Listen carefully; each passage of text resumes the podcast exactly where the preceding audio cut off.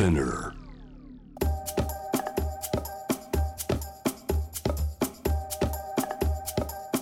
世界のフレッシュなニュースをあなたのテーブルに届けていきます。ニュース to Table Jam the Planet 今夜はゲストにお迎えしているのが日本列島回復論の著者井上武和さんです。井上さん引き続きよろしくお願いしまよろしす。くお願いします。この日本列島回復論の中でもたくさんの、まあ、具体例といろんな視点で語られている日本の地方ですけれどもね今日はテーブルトークのテーマ「居場所の見つけ方」という時にこの都市と地方というのを考えると井上さんまずどういうことが思いつきます？あの都市だから居場所がないとかね、地方だから居場所があるってこともないと思うし、んあのやっぱりでもみんなこう自分の居場所って求めてると思うんですよね。でその居場所の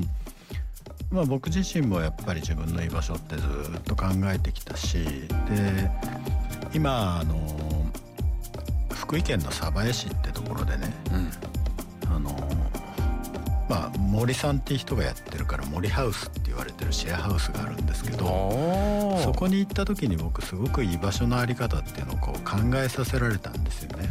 福井県鯖江市森さんがやってる森ハウス。福井県鯖江市は私も行ったことあって、うん。まあ、有名なのはあれですよねあのメガネのフレームとか、産地で有名で。あと僕的に有名なのは歴史の池ちゃんの地元ということでですね。私そのライブで何度か歴史の一員として何度か行きましたけど。はい、まあたの美味しいものいっぱい楽しい街というイメージですが。あのすごく豊かなところで地場産業がすごく豊かで、あの漆器とか漆とかですね和紙とかねあのメガネ以外にも7つの全部で7つの地場産業が集積しているようなものづくりの町ものづくりの街、うん、でそこにじゃあその森さんがやってる通称森ハウスってあるんですけれども、はい。ここに今全国から若者がすごく集まってます。で森さん自身が29歳の方なので、うーん。すごく若い若いですね。ってるんですけれどもでこのシェアハウスが何が面白いかっていうと、うん。まあ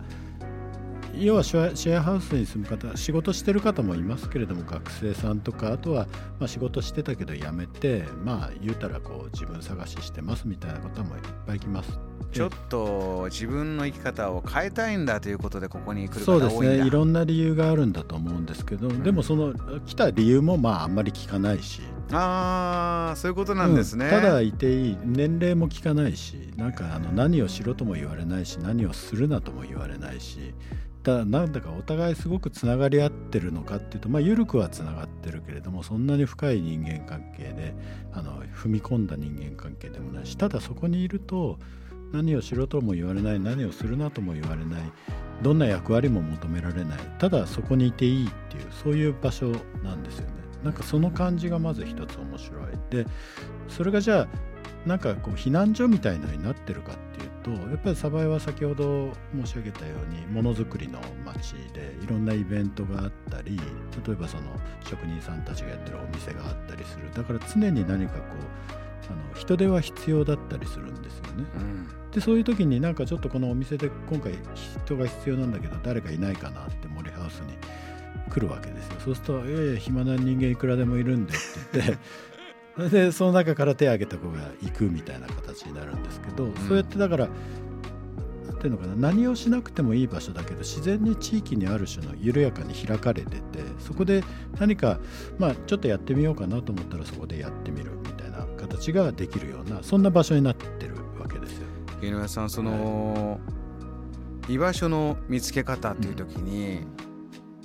まあパッとねやっぱり自分のじゃ自分はこういう技術を持ってるとか、こういう仕事ができるとか、えーいう役割はい。でもってどっかにこう入っていったり受け入れてもらったりっていうのが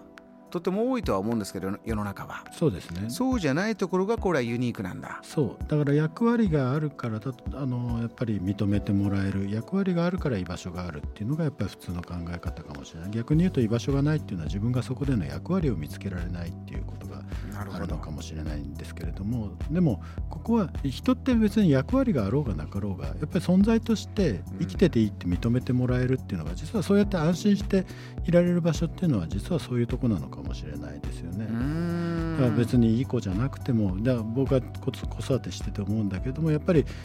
ね、自分の子供にはいい子でいてほしいみたいな思うとこってどっか親としてあると思うんですけれどもいい子だったら褒めて認めてあげるじゃなくていい子じゃなくても別にそれで存在をここにいていいんだよって認めてあげるって実はそれがとても大事だと思うんだけれどもなんか子供としてこういうこういうことができるようになったら認めてあげるとかこれがこれがこういう役割があるから認めてあげるだと。それは役割は認めてられるもらってるけど存在は認められてないから役割としての居場所はあるけど存在としての居場所はないってことなのかもしれないですよね。そうすると例えば自分の得意なことがいつの間にかプレッシャーになっちゃってそれがうまくできるから自分はここにいていいんだ。うまくやんなきゃうまくやんなきゃという大好きだったはずなのに何か苦しさになってしまうことがあるかもしれませんね。はい、ここの時によくあったのがあのスポーツ特待でね結構行くんだけれども例えば怪我してスポーツできなくなっちゃった。そうするとなんとなく自分がその高校にいる理由が見つけられなくてドロップアウトしちゃうなんて子は結構やっぱり友人にも多かったんだけれども。なるほど。だから役割で人を見てしまうってそういうことなのかなと。でもその森ハウスではだから役割は問わないわけですよ。まず存在そのもので見ようっていう形になっててでもそれが自然に地域に開かれてていろんな人と関わりたい人はなんとなくこう関わっていく関わっていくうちに例えばじゃああのショップのお手伝いしてる時にちょっとインスタでこう写真どんどん上げてたらなんかショップにやたら人が来るようになってなんかインスタってすげえなみたいな話になってちょっとお前インスタの運用してくんない？って言ってインスタの運用で小遣い稼げるようになったりして。そうやってなんかいるうちにいて何か少しずつやってると隙間を自然に見つけてその隙間にスポッとはまるようにしてあのなんていうのかなこう役割を見つけていく。役割があるから存在があるんじゃなくて存在があってその隙間にうまくはまってた時役割が生まれるって形でそこでは若者たちがなんか地域とうまい形であの関わり始めてるっていう感じがあるんですこれが面白い。そうなってくると今の話みたいにじゃあその人たちがその隙間にスポッとはまると新しいまたビジョンができてなんか新しい街の色えー、デザインとか、まあ、まあプロダクトもそうですよね。ものづくりが新しいものが生まれ始める。他にもそういう場所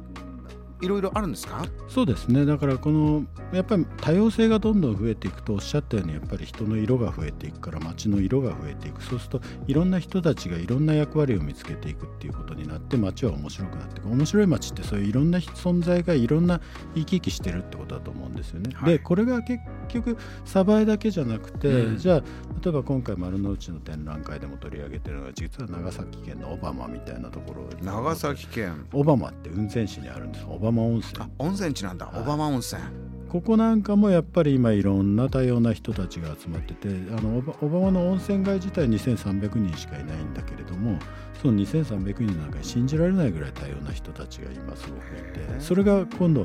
あの若い人たちにしてみると面白く映ってじゃあちょっと小浜行ってみようっていうような形の場所になってきたりですね。温泉の街でどんなことが生まれてるんですか？新しいこんなものづくりが始まってるとかってあるんですか、えっとですね、そこはあの白谷康生さんっていうあのデザイナーが出身のところで、まあ、彼イタリアでデザインの勉強した方で戻ってきて U ターンしてあのデザインで結構あの街を元気にしようみたいなことを少しずつやってたんですけどそこに若い人たちが集まってきて、まあ、最初は結構クリエイター系がこう集まってたんですよね。でも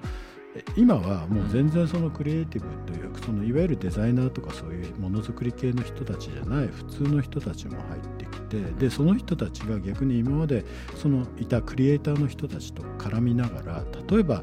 塩作りが始まったりワイナリー作りましょうってなったりもう31歳の子はタクシー会社の経営を始めましたとかなったりとかどんどん地域に必要なこと地域の資源をうまく組み合わせながらどんどん新しいことが生まれてきたりしてこれはとても面白い現象ですよね。いろんな気づきがあるんですね。もうビジネスが大きくなったっていう例もありますか？ビジネスが大きくなったっていうのもあります例えばあの岡山県の西粟倉村ってあるんですけどそこは実はこの10年間でいろんなあのローカルベンチャーって言ってるんですけどその地域にある資源を生かしたベンチャー企業っていうのがもう30社ぐらい生まれてて。次々とですね。でもう売上としても15億ぐらい。人口1400人 ,1400 人の村でそれぐらいのビジネスが生まれてきてるこれどういう化学反応が連鎖反応ですか？これはやっぱりあのまずその山村なので森しか資源がないんですけど森をなんとかお金に変えていこうってこと。を森を諦めずに森でビジネスを作っていこうって宣言を2008年に村がするんですけれどもやっぱりそれを粋に感じた人たちが集まってきたっていうのが一つ。でそこにやっぱりあの外部から関わったまああの非常にこう優秀な方がいてその人がどんどんこう地域づくりのところをですねやっていくことによってまあその人その人一人がいたからじゃないんですけどもいろんな人と化学反応を起こしながら森を使うビジネスをどんどん起こしてると。まあ森を使うビジネスっていうと木工とかはね分かりやすいとこなんですけどでもそこその木工を使う時木工を作る時のも切れ端端材みたいなものがでんでどんどん出てきたりするわけですけど、じゃあそういうのを燃やして熱を起こしてその熱でうなぎの養殖を始めるとかそんなことが起きてたりとか森の中でうなぎ養殖してますとか。そうですかそんなことが生まれだからいろんな人たちがいろんなこう関わり方をしていろんな居場所を作ってるっていうのが今実はそういう地方ローカルで起きてるっていうすごく面白いところ。JAM The Planet